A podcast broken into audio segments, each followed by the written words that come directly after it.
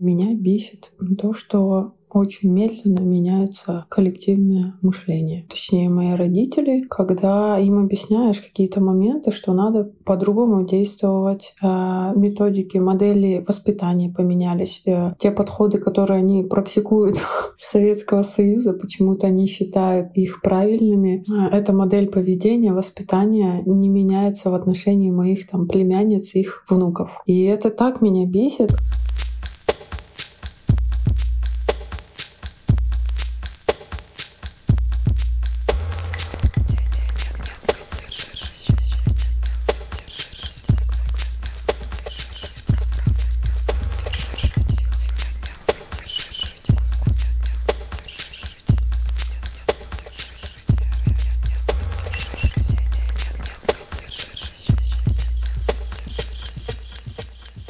Всем привет! С вами подкаст «Но вы держитесь» и мы, Света Шедина. Алексей Иванов. С нами Лена. Лена с нами из Мельбурна, и Лена занимается кучей всего интересного. Она блогер, она автор, она ведущая подкастов и психолог. А в прошлом она научный сотрудник, который делал длительную карьеру, как, э, академия, как говорится. Вот, очень радостно Лену с нами приветствовать. Давай пару слов, Свет, про то, про что наш подкаст еще, и потом будем Лену мучить. Да, Лена такой человек ренессанса, очень э, э, развита во многих областях. А я как раз перед э, подкастом заглянула на Ленин сайт, чтобы проапдейтить свое понимание того, чем Лена сейчас занимается.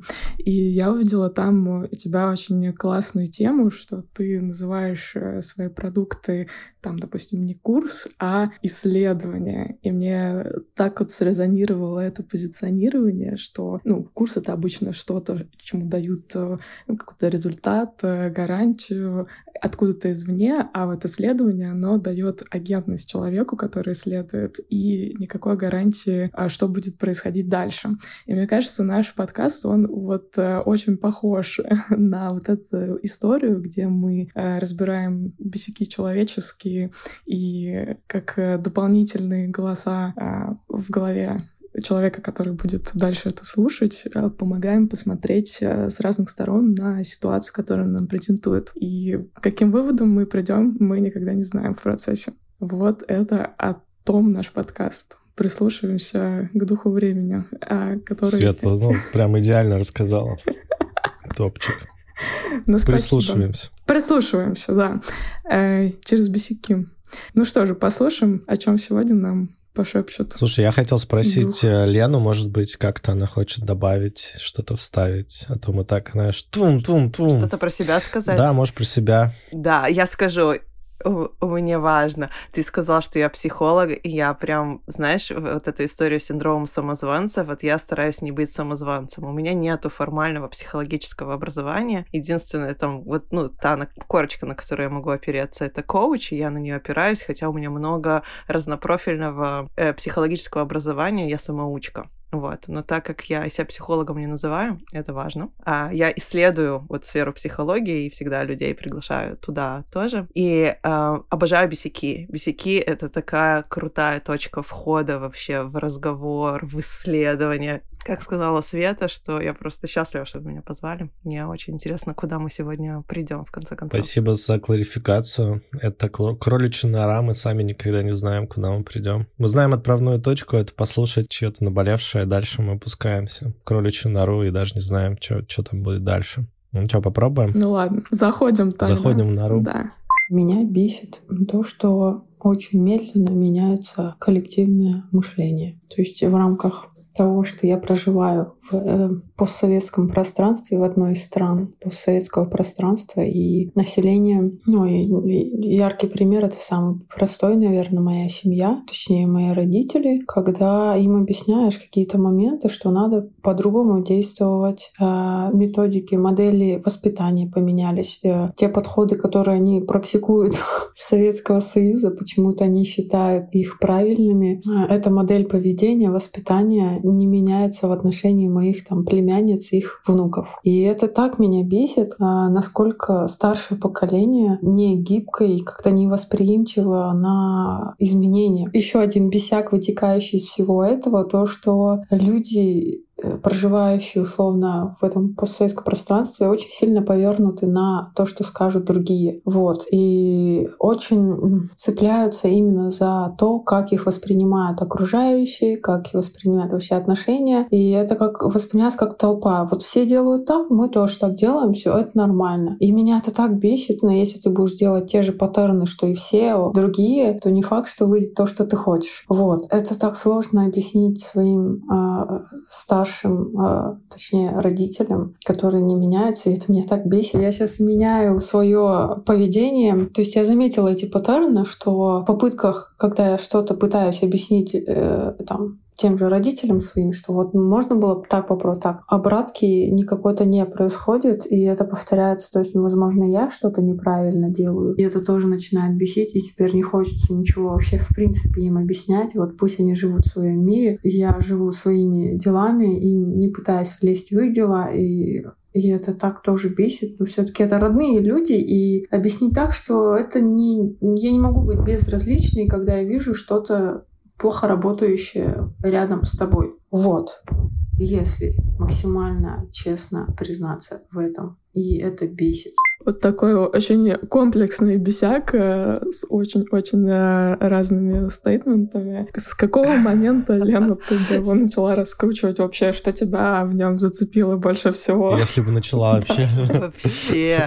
Нет, на самом деле это очень крутой бесяк. Он затрагивает э, много классных тем. И там, правда, можно на несколько категорий поделить. Но, например, первое, типа, ага, люди очень медленно меняются. Я, типа, им говорю, все изменилось изменилось, а они ничего не хотят э, менять. И вот если послушать вот весь этот бесяк от начала и до конца, девушка чего хочет? Она хочет, чтобы родители ее поняли, чтобы они поняли, как она живет, чем она дышит, почему она делает то, что она делает, чтобы они даже не столько, может быть, и согласились, ей бы, конечно, хотелось бы, чтобы они сказали, вот ты молодец, что ты все делаешь так, а, но как минимум поняли, даже если они не согласны. Родители хотят того же самого. Они не хотят, чтобы она отрицала все, что они делали как неправильное. Они хотят, чтобы она их поняла, чтобы она признала их право делать по-своему. И если не согласилась с ними, то хотя бы поняла. И я всегда вот на такие штуки смотрю, как то, что человек говорит, что его бесит, отзеркаливается в нем самом, но это для него слепое пятно. То есть ему хочется, кажется, что он так от них отличается, он совсем другой, он даже совсем-совсем на них не похож, а по сути э, обе стороны хотят одного и того же. Мы все хотим того же самого. Про слепое пятно мне очень э, срезонировало. Я вспомнила историю. Мы по воскресеньям со, со своей семьей, с мужем, детьми ходим а, в кафе, там э, едим какой-то свой брекфаст буррито, пьем кофе, и потом прогуливаемся по улочке. И там есть другое кафе, такое более старое, ему уже там лет 50, и всегда там сидит а, одна и та же пара, там дедушка, бабушка, их уже взрослый сын. И вот мы всегда проходим и такие, ну вот они там, значит, уже 50 лет, наверное, ходят в это кафе, могли бы, может быть, э, в какое-то новое сходить. Да потом в следующий раз проходим, тоже на следующей неделе. Ну вот, да, вот опять они сидят, интересно, даже ничего не хотят поменять. И потом мы такие, а вот ты знаешь, почему мы их все время замечаем, что они там сидят? Ну потому что мы сами каждую, блин, неделю а, делаем одно и то же. И вот в себе мы, мы считаем себя такими открытыми к чему-то новому, что мы все время меняем. Но по факту опыт наш отличается только тем, что у нас вот кафе более какое-то а, свеженькое, но на самом деле мы в абсолютно таком же паттерне проживаем, а, но с другими декорациями.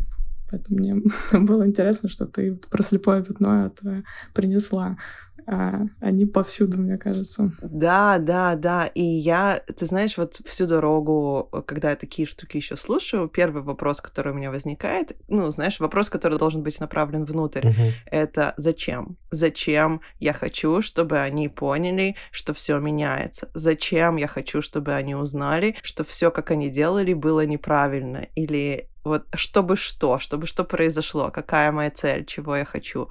И это тоже всегда интересное такое исследование внутрь, к чему я стремлюсь на самом деле. Да, хорошая, хорошая штука. Мне еще хочется добавить, что на постсоветском, там же прям вот в босике прям звучит вот эта тема, что постсоветское пространство диктует какой-то вот этот коллективистский разум. который постоянно сравнивает, как надо, как у людей. Эта фраза прекрасная, все как у людей. Или все, все не как у людей. Знаешь, такое, типа, условно означающее окей, не окей. Оно как будто действительно, знаешь, пропускается через какой-то ценз, как правильно, как неправильно. Коллективный какой-то разум должен заапрувить. Если он не заапрувит, то значит фигню какую-то творишь. Мне кажется, там еще вот это проскальзывает интересная особенность нашего общества, нашего, нашего наследия, скажем так. Я называю это коллективистское такое наследие. Да, но оно, знаешь, э, мы как бы очень э, быстро его джаджим, и нам кажется, что это неправильно, потому что нас всех разнесло в очень индивидуалистические общества. Но э, у всего этого есть тоже определенная польза и определенное это наследие. Это не самое худшее наследие. Просто если мы можем отстроить, что нам подходит, а что нам не подходит, то тогда у нас появляется диапазон, да, то есть мы можем быть частью племени, и мы можем быть индивидуалистами, если мы так выбираем. Например, эм, Света живет в Америке, у них, по сути, такого выбора нет. Там настолько э, индивидуализированное общество, что даже если ты хочешь стать частью племени, чуть-чуть типа сбавить обороты, просто вот повариться в какой-то коммуне, а тебе навесят ярлык uh-huh. типа сектант, и тебе придется уехать в какую-нибудь там, не знаю, глушь, глухую. Я, конечно, утрирую, но по сути у нас есть диапазон и возможность. И я еще, знаешь, о чем часто думаю и думала, когда она говорила, что мы не перекидываем мостики. Там как будто бы вот, уходим в отрицание всего, что было, как неправильного, и то есть то, что сейчас вот правильно. И мне кажется, мы теряем очень много мудрости, ценностей, что-то, что раньше считалось правильным передаваться через поколение поколение, мы такие типа, а вот нам все это не надо, а мы сами все знаем, мы всех умнее. И мне кажется, что. Вот если девушке хочется сохранить вот эту вот семейную историю, это же мои родные люди, мы же должны быть, то проявить любопытство к ним, почему они делали все, что они делали так, как они делали, почему им важно мнение других, как так случилось в их жизни, что это стало важнее, чем, там, не знаю, жить свою насыщенную, прекрасную жизнь. Интересно. То есть ты за то, чтобы не перегибать эту палку коллективная и индивидуалистическая? Вообще нет. Ни в одну из сторон. Нет, я наоборот, мне кажется, медленно дрейфую в сторону того поиска того, как можно все-таки все эти штуки интегрировать. Я сейчас читаю, сейчас очень сильно увлеклась литературой self-help начала 20 века, то есть то, что писали там в 20-е 30-е годы а, прошлого века, и это потрясающе, насколько они писали очень дельные похожие вещи, то есть это называется self-help классика, и а нам кажется, что вот только то, что написано сейчас, это... А, например, эм, Мэнли Пи Холл, который написал «Тайное учение всех времен» в 28 году, в 1928 году, а, он писал, что, типа, мир становится очень индустриаль листичным, типа мы теряем связь с сознаниями древними, которые нас могли бы там дать нам опору и почву, и все все становится таким очень индивидуально заточенным, и э, у нас нету психологических опор, как это все пережить, да, это было сто лет назад, мне кажется, мало что поменялось в этом плане. У меня тут э, вспоминается тоже про вот эту потребность э, в комфорте, которую дает связь э, с корнями. Э, на таком очень э, простом бытовом примере. В Сан-Франциско есть э, магазин таких э, европейских товаров, но на самом деле это товары с постсоветского пространства. Там можно купить гречку, там можно купить э, э, квашеную капусту, кефирчик и вот все, что э, любим мы. Э, если мы выросли э, как бы в Советском Союзе или после после его коллапса, э, и совершенно не едят американцы. И он называется Европа Плюс, и у него точно такой же логотип, как у радиостанции Европа Плюс был в 90-х годах. И он находится как бы в очень э, там, продвинутом технологичном городе, э, где там выйдешь на следующую улицу, будет какой-то супер модный супермаркет с органик товарами, с какими-то улыбающимися людьми, а внутри этого места. Ну, вот как будто я всегда возвращаюсь в свое детство. Там какие-то дребезжащие холодильники, а, какие-то чеки, написанные от руки, точнее, uh-huh. какая стоимость товара.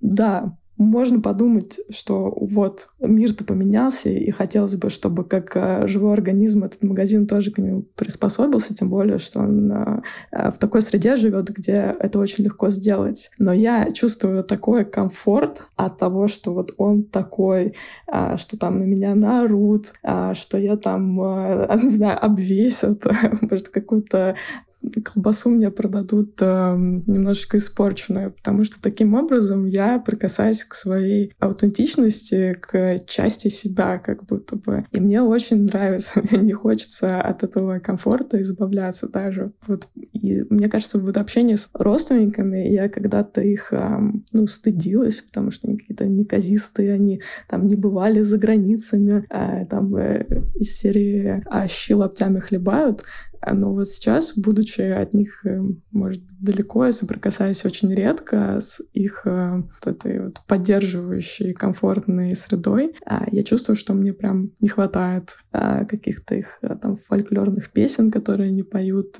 за большими столами, и вот такой мудрости человеческой, которая к ним все равно, ну, она каким-то образом пришла. Тоска по мудрости. Тоска по, да, по материнской энергии, может быть тетушек моих и так далее. То есть это какие-то другие потребности, так скажем, я с ними удовлетворяю теперь. Не в том, чтобы они были какие-то продвинутые другие, а вот э, потребность в опоре, как Лена говорила. Что тебя в таких бесиках, Лёша, типа, зацепляет? Типа, какие мысли у тебя раскручиваются? Mm, какой хороший коучинговый вопрос. Мне просто...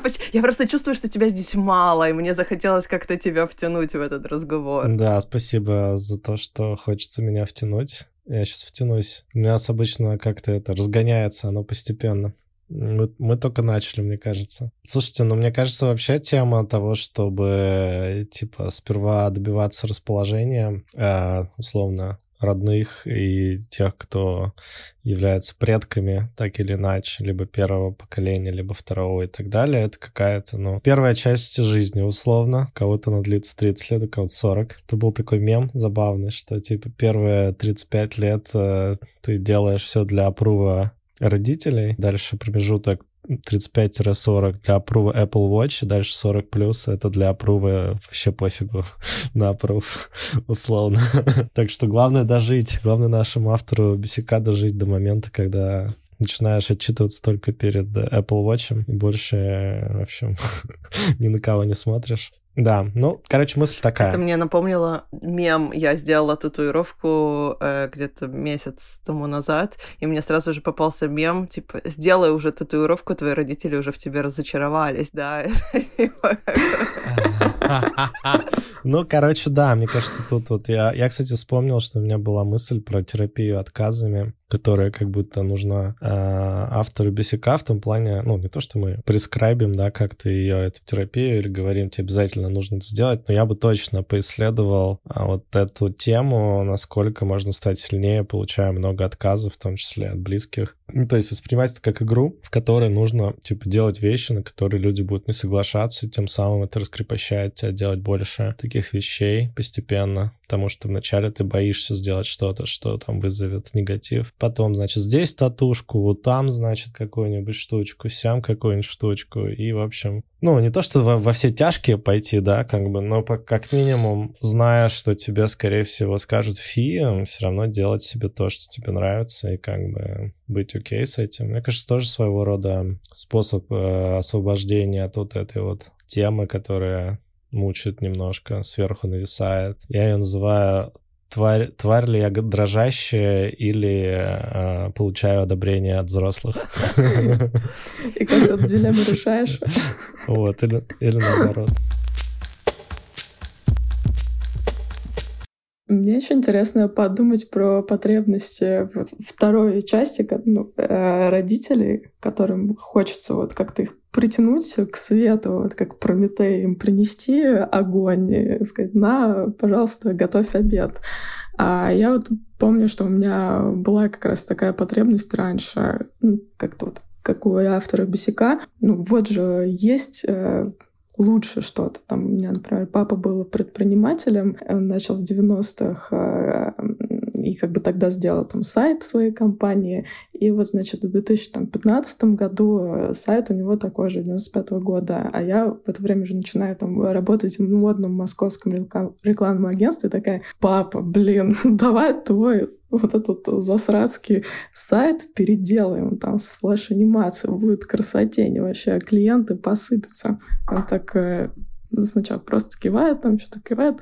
Я говорю, ну все, давай, я делаю тебе, прям даже не думай. Как, блин, Светюн, ну, ну зачем? ну, все же работает. Что чинишься, что ты переживаешь? У меня тогда было как-то вот странно и обидно, и почему вот э, мои классные идеи человек не принимает, а сейчас я так думаю, блин, а ведь правда работала, и ему было в этом комфортно. И в его мире не было потребности что-то менять. А почему я ему хотела эту потребность э, создать, насадить э, со своей точки зрения, да? Вот такая вот история. А мне, ты знаешь, что напомнила эта история? Вот твою историю про Европу плюс. Ну, mm-hmm. просто все, кто заходили на сайт твоего папы, они попадали вот это вот, о, знакомое, приятное, вот оно, да, типа, то есть его клиенты, вот им, им нужен был вот такой вот сайт с 95-го, потому что для них это было вот с мое знакомое, и они все изменилось, я уже не понимаю, куда я попал. Да, абсолютно, абсолютно так. Но у меня на самом деле вопрос. Вот эта вот идея о том, что мы можем не зависеть от мнения окружения, мне кажется, она сама ложная. Ну, то есть она ставит нам подножку и создает очень много проблем в жизни, потому что мы все время пытаемся от этого избавиться и исправить, и вообще, типа, не обращать внимания. Но мне кажется, это нереалистично. По крайней мере, я как человек, который пытается это сделать, там, не знаю, последние 15 лет, я все время тут и там ловлю себя на том, что есть достаточно много решений и действий, которые я принимаю из мысли, что подумают. То есть она не выскакивает вот таким вот очевидным чертенком из коробочки, но если я чуть-чуть глубже посмотрю, то она просто много разных форм принимает, но по сути все сводится к тому, что я бы хотела, чтобы все думали, что я прекрасная, замечательная, хорошая девочка и вообще очень lovable, что называется. И я готова немало для этого сделать, да.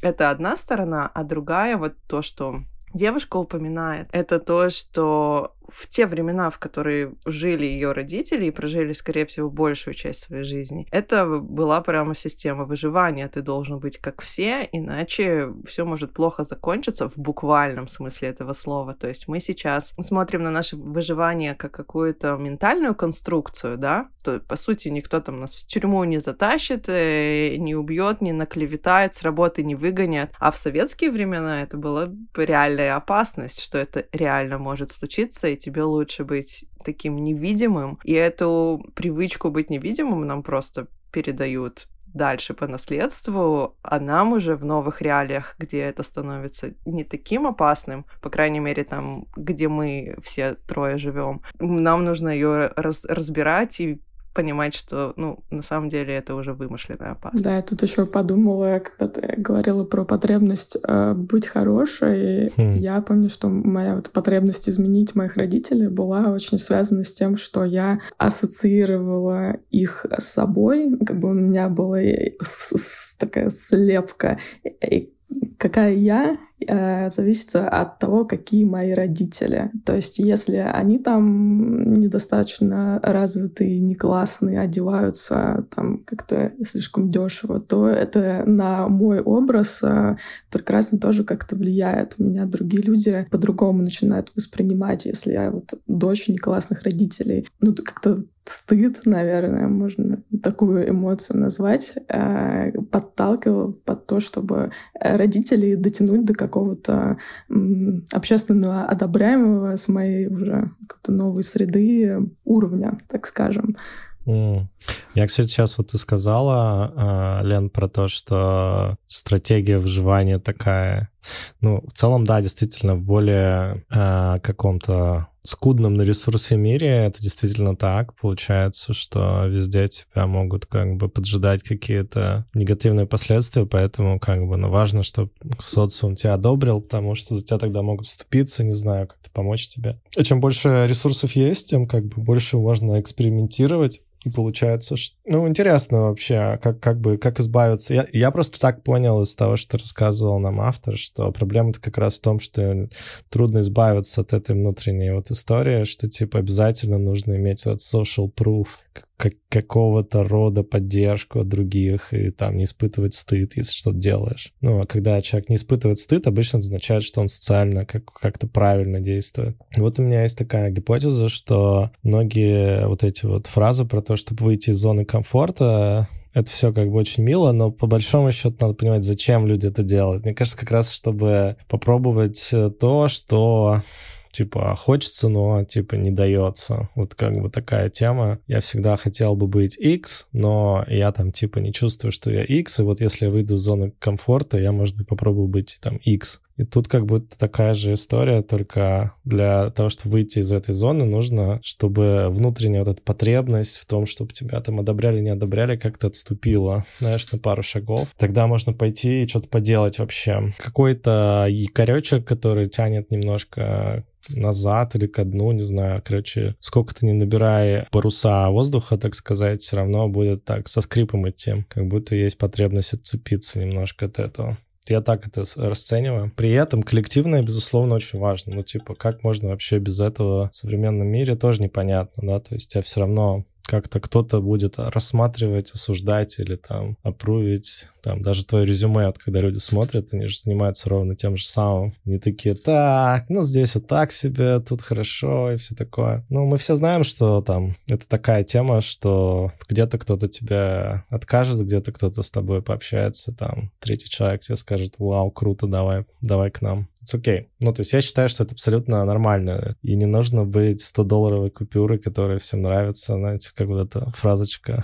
It's okay. Это некоторая степень свободы. Кстати, если мы за психологию э, заговорили, вот у Адлера считается, там, который придумал словосочетание э, комплексной полноценности, то у него высшая точка псих психологической работы человека над собой — это, собственно, быть окей с тем, что кому-то не нравишься, по большому счету. Если так суммировать его вот эти вот э, максимы, о том, зачем люди занимаются вот этим своими неврозами, чтобы немножко отцепиться ровно от того, чтобы получилось вот это вот так называемое power to be judged and be okay with that. Да, то есть, типа, тебя могут осуждать, тебе как бы норм. Круто, что ты это сказал, и мне прямо что-то еще хочется подчеркнуть, что очень часто мы гребем в сторону того, чтобы мы понравились, а как насчет того, чтобы попробовать грести в сторону того, чтобы научиться быть окей с тем, что мы не нравимся. То есть это тоже определенная работа, она по своему усилию такая равноценная усилию, знаешь, типа нравится, но, может быть, можно фокус внимания перенаправить. Это очень круто, что ты это упомянул. А я еще подумала о том, что я очень люблю теорию диапазона. Да, вот ты говоришь выходить из зоны комфорта, э, чтобы попробовать себя в X, потому что я чувствую, что я им не являюсь. А каково это будет расширить мой э, диапазон скиллов и того, кем я могу быть. И тогда вместо того, чтобы отказываться от того, кем я являюсь сейчас, и, может быть, мне это не очень нравится, э, я могу быть и так, и так, а может быть, и еще как-то. Вместо того, чтобы вот исключать и пытаться старое, как будто бы вообще сделать, в шкаф его засунуть и сказать, такого больше нету, это все платье я больше не ношу. И ты такой, о, я могу его одеть и его одеть, и смотреть, где я могу этот э, диапазон применять, и где он уместен, где не уместен, и тогда как будто бы ты в конце концов становишься суперхьюман э, в этом плане. Я расскажу про вот свое, может быть, свой опыт у тебя наверняка тоже есть родственники. Как э, ты вот эту дилемму для себя решаешь, если она у тебя вообще есть? Может быть, как она эволюционировала со временем? Я могу точно сказать, что мне в какой-то мере повезло очень сильно. У меня очень прогрессивные родители, и они постоянно меняются. И это, то есть тут у меня нету никаких э, конфликтов. А, но да, э, и была вот эта вот точка преткновения про наверное, проявленность. То есть одна из вот этих идей, которые мне очень сильно толкал мой папа, и по которой он жил, типа не высовываться, ходить строем и вообще очень сильно бояться системы. я этот страх переняла, он такой уже встроенный, вшитый в меня, видимо, долго как- как-то он фонил в моей жизни, и мне нужно было очень-очень долго все время мысленно, это прям была работа, которая, типа, я не пыталась переубедить папу, что ему нужно там высовываться или быть проявленным, типа, я просто все время мысленно пыталась ему вернуть. Это его история, я хочу быть проявленная. Это его, это он мне навешал, это его страх системы, я могу делать иначе. То есть, Понятное дело, что когда я была помоложе, то было давление соответствовать, то есть делать так, как они считают, что правильно. Это до сих пор периодически происходит. Um, мой, мой образ жизни и мои выборы до сих пор просто ввергают моих родителей в шок. Они не понимают вообще, что я творю и как я живу. И каждый раз для них это такая революция и потрясение. Но мы уже договорились о том, как минимум, что, что они не пытаются меня переубедить, я просто буду жить, и они будут в недоумении, и мы не теряем контакт. И я всегда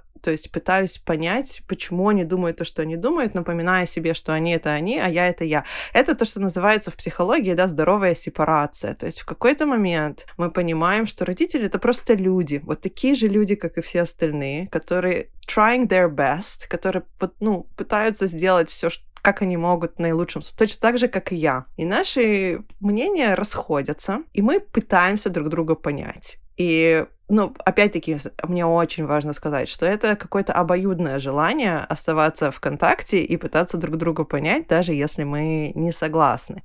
И тут э, это правда везение. И я предполагаю, что вот автору достаточно сложно, когда есть много сопротивления, там, меняться или даже выслушать друг друга, и вся ее весь ее посыл для меня, он про боль. Я хочу с ними контакта, и я не знаю, как этот контакт сохранить, потому что мы дрейфуем в разные стороны. Что мне делать? Вот так я его слышу, если там эти пять минут сократить до одной фразы. А мне кажется, очень Елена классную тему затронула про вот э, потребность быть в контакте, что на уровне мнений, каких-то убеждений мы можем э, не соглашаться э, с нашими родителями, но если мы оба с ними соглашаемся, что вот нам этот контакт важен, близость важна. Как мы можем по-другому его наладить? И мне кажется, тут э, классная тема налаживать его вот как раз через, э, э, как ты сказала, введение в контекст родителей и такое делиться с ними своими потребностями и своими чувствами по этому поводу. Почему ну, больше рассказывать не про то, что правильно, а объяснять, почему ты делаешь такой-то выбор, почему это для тебя сейчас важно, а почему вот есть такая граница, что ты хочешь э, ну, как бы иметь возможность сделать этот выбор и ни с кем его не обсуждать больше. А, как пример из моей жизни вот, э, могу привести. Я стала матерью, дважды за последние два года. О, Света, нифига себе, вот это новость. Вот это новость, да. По-моему, в каждом подкасте я что-то из этого опыта достаю, потому что для меня такая а, супер важная субличность — это мать. И мои отношения с мамой, они тоже стали такими более интересными в том плане, что она считает себя экспертом, естественно, в родительстве и хочет со мной всячески делиться этими инсайтами, потому что у нее хорошо получилось. А, ну вот я вот сижу тут разговариваю. И для меня было ну, очень классным упражнением вот соотносить ее картину мира со своей картиной мира. То есть, а, например, а, моя мама в шоке полнейшем, что когда ребенку исполнилось полгода, я взяла, отнесла его в детский садик. И но для нее вот понятие детского садика, как для советского человека, это там 30 э, сопливых человек, одна замотанная воспитательница, а, никому не уделяется никакого внимания, все страдают, э, ребенок брошен. И для нее вот это вот, что я там бросила ребенка, я плохая мать. Но в детский я дом же... отнесла, а не в детский, детский садик. Детский дом просто. практически, да, отказалась. Ну, неужели есть там какие-то моменты, ради которых можно так бросить ребенка? А я при этом вижу другую картину, что есть э, там э, очень классный приватный такой детский садик, где э, всего лишь четыре малыша, э, где очень такая радостная и счастливая женщина, не знаю, как ей удается, но тем не менее делает им сама какую-то еду, очень классно с ними развивает их, там играет. И это совсем другой опыт э, для моих детей. И я вижу, как они классно социализируются, как они развиваются, как им это ну, вообще по кайфу. И никакого страдания нет, как у меня было в детском саду. И вот мне помогло какая-то, не знаю, уверенность в своем выборе и желание донести до мамы, почему я его делаю, и при этом прочертить такую границу, что вот, я взрослый человек, а это моя ответственность, это мои дети. И как бы ты можешь мне что-то посоветовать, но я вот этот выбор уже сделала, и он не обсуждается. Но ты можешь меня там в нем держать. Мне вот сейчас твоя поддержка важна. А вот советы, они у меня только как-то... И, и так много сомнений в материнстве, и добавочные сомнения мне сейчас не очень нужны, а вот поддержка матери мне бы, была бы очень кстати. И вот такие разговоры с ней, они потихоньку как-то вырулили в историю, когда мама такая, ну окей, да, ну вроде да, вижу, что хорошо детям в садике, и что ты тоже там работаешь и развиваешься, и для тебя это важно, ну, типа, ладно, бог с тобой. Мне кажется, вот это желание наладить контакт э, как раз оно позволило посмотреть, где у нас есть общие точки соприкосновения, а не где мы разделяемся. Слушай, ну это да, это крутая мысль про то, что типа если ты хочешь наладить контакт, то тебя в итоге поймут рано или поздно. А если не поймут, ну окей, просто ты примиряешься с тем фактом. Понял, принял. Понял, принял, да, тот да. факт, что контакта здесь не будет. Ну да, это, кстати, мне очень нравится такой подход. Я тут подумал, что мы как-то обсуждали это с позиции, типа, надо ли не надо нам иметь вот это вот, ну, скажем так, чувство того, что нас осуждают или, наоборот, нас хвалят, или не осуждают, а тут как бы у тебя подход поговорить вообще про то, что тебе нужно понять, насколько другой человек может тебя услышать, насколько ты его можешь услышать, и уже становится как бы не так важно. Потому что если есть, ну, если есть понимание, тогда есть какая-то, какое-то принятие. Если понимания нет, то значит ты уже принимаешь то, что его не, нет и не будет. Такой win-win ситуация как бы. Да, мне кажется, что если мы еще э, соприкасаемся э, в этой точке, где мы понимаем, что вот ровно настолько, насколько я хочу понимания. Мои родители тоже хотят быть понятыми. Они хотят, чтобы я сказала, вы сделали все, что вы могли, вы окей, дальше я справлюсь сама там, со всеми последствиями того, что вы сделали. Э, я знаю, что ваша позиция была не навредить, ну, а получилось уже то, что получилось. И если возвращаться к тому, что вот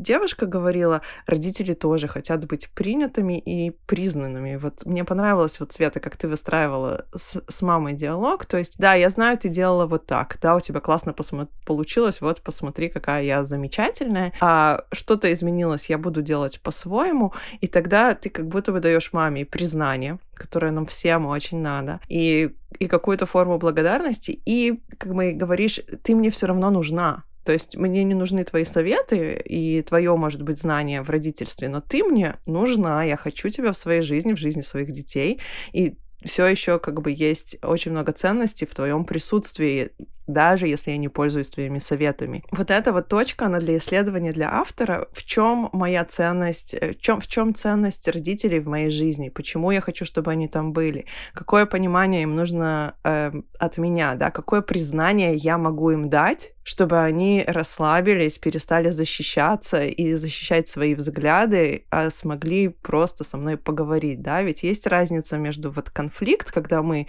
нападаем, защищаемся. И если я приду к любому человеку, не обязательно родителям, и скажу, все, что ты думаешь, это полная херня. Посмотри, я тебе сейчас покажу, как сейчас люди живут. Я вряд ли скажу, слушай, да, ты прав, все, что, как я живу, это херня, расскажи мне, как надо. Но, типа, никто из нас так не сделает вообще. Да, сто процентов. Да, в общем, в Европу плюс надо заходить для чего-то, для чего она сделана, а не как-то пытаться ее изменить. Говорит, вот тут, блин, переставьте в свои э, лавки, сделайте моднее. Лёш, хочешь что-нибудь э, докинуть в этот котел? Я думаю, что проблема отцы и дети, она вечная будет, даже когда трансгуманизм наступит и телесная жизнь перестанет быть проблемкой, то все равно, я думаю, сознания будут находиться в странных отношениях. Авторитеты более молодые, более пожившие жизнь, так сказать. Короче, не, мне кажется, эта тема про... Ну, то есть, да, действительно, мне, мне откликается эта тема отцы и дети, потому что обычно, типа, если нас какой-нибудь э, троюродный младший брат осуждает, это не так плохо, как если какие-нибудь люди, наделенные авторитетом. И на самом деле, мне кажется, тут есть фишка в том, что на мнение многих людей нам плевать. Ну, то есть мы, может быть, об этом не думаем. Думаем, что нам важно мнение всех, но на самом деле это определенные люди, чаще всего в позиции, наделенной авторитетом. Я еще почему думаю, что вот этот вопрос отцы и дети, он еще немножечко э, такой про личное развитие, про перемещение точки авторитета внутрь себя. Наверное, невозможно полностью отделаться от того, чтобы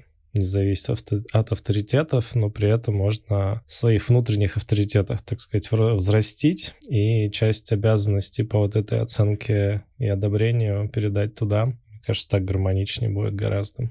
Аминь. Так я согласна с тем, что ты говоришь вообще. Мне даже добавить.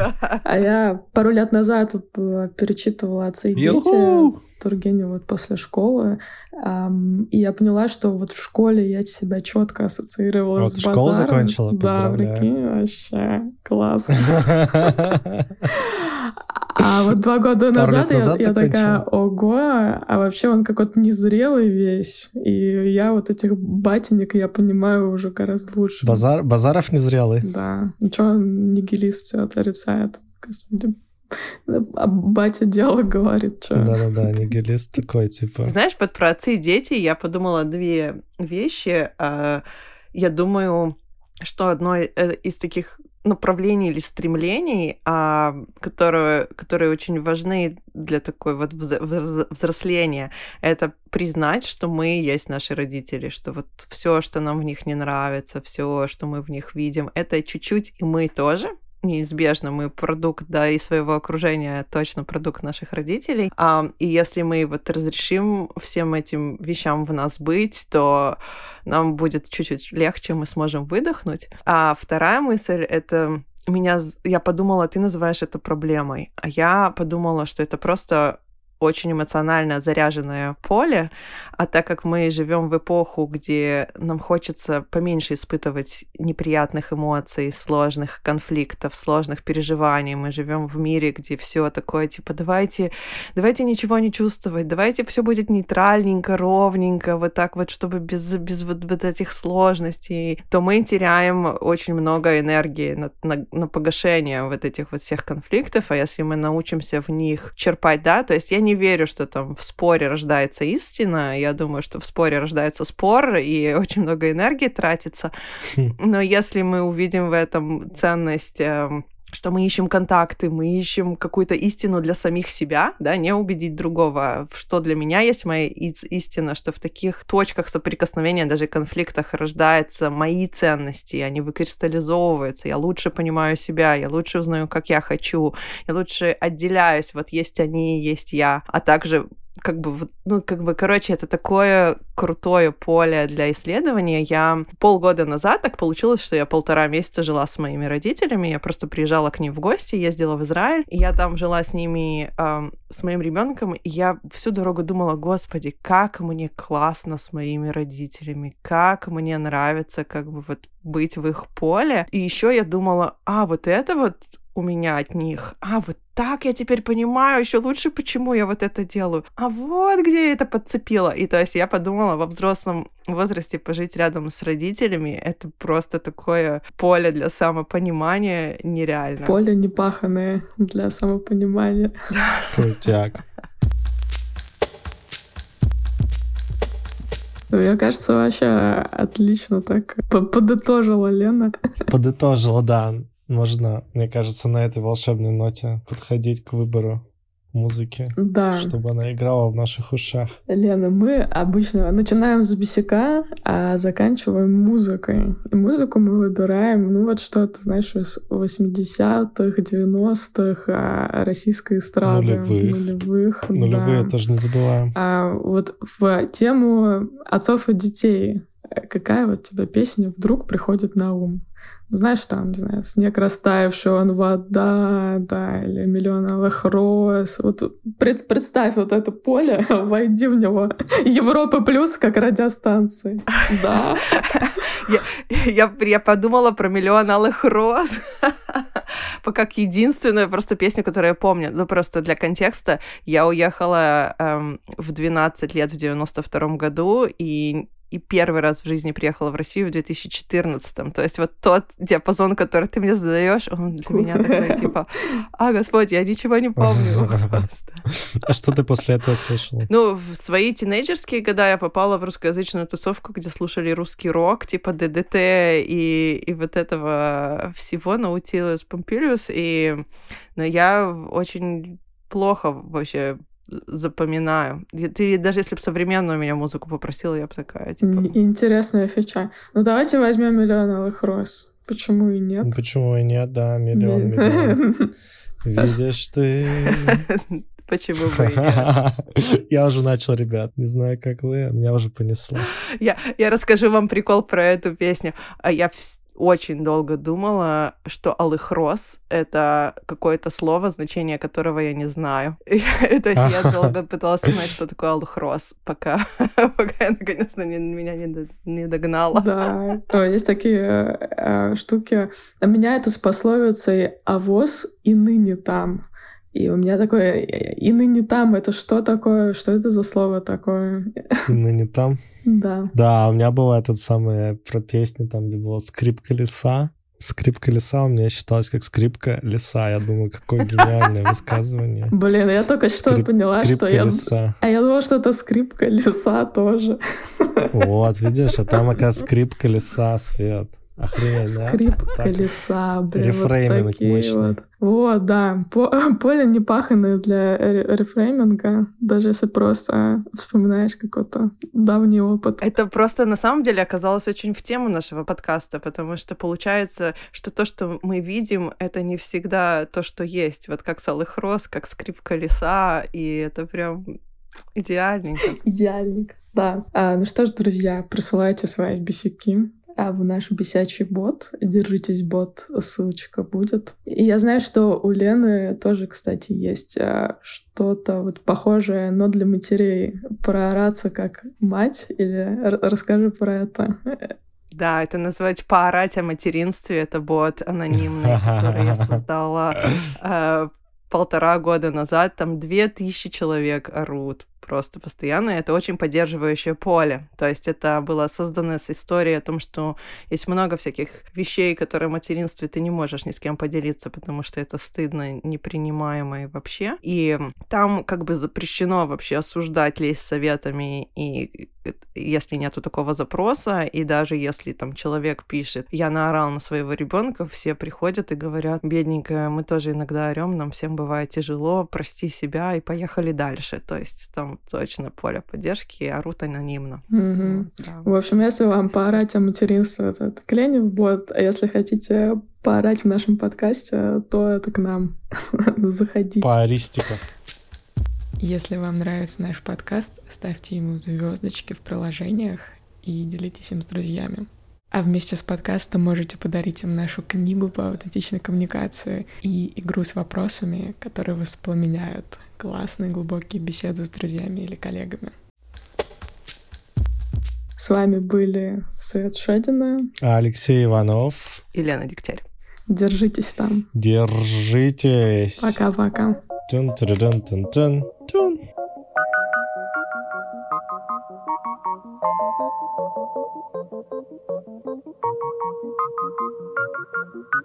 Жил-был художник один,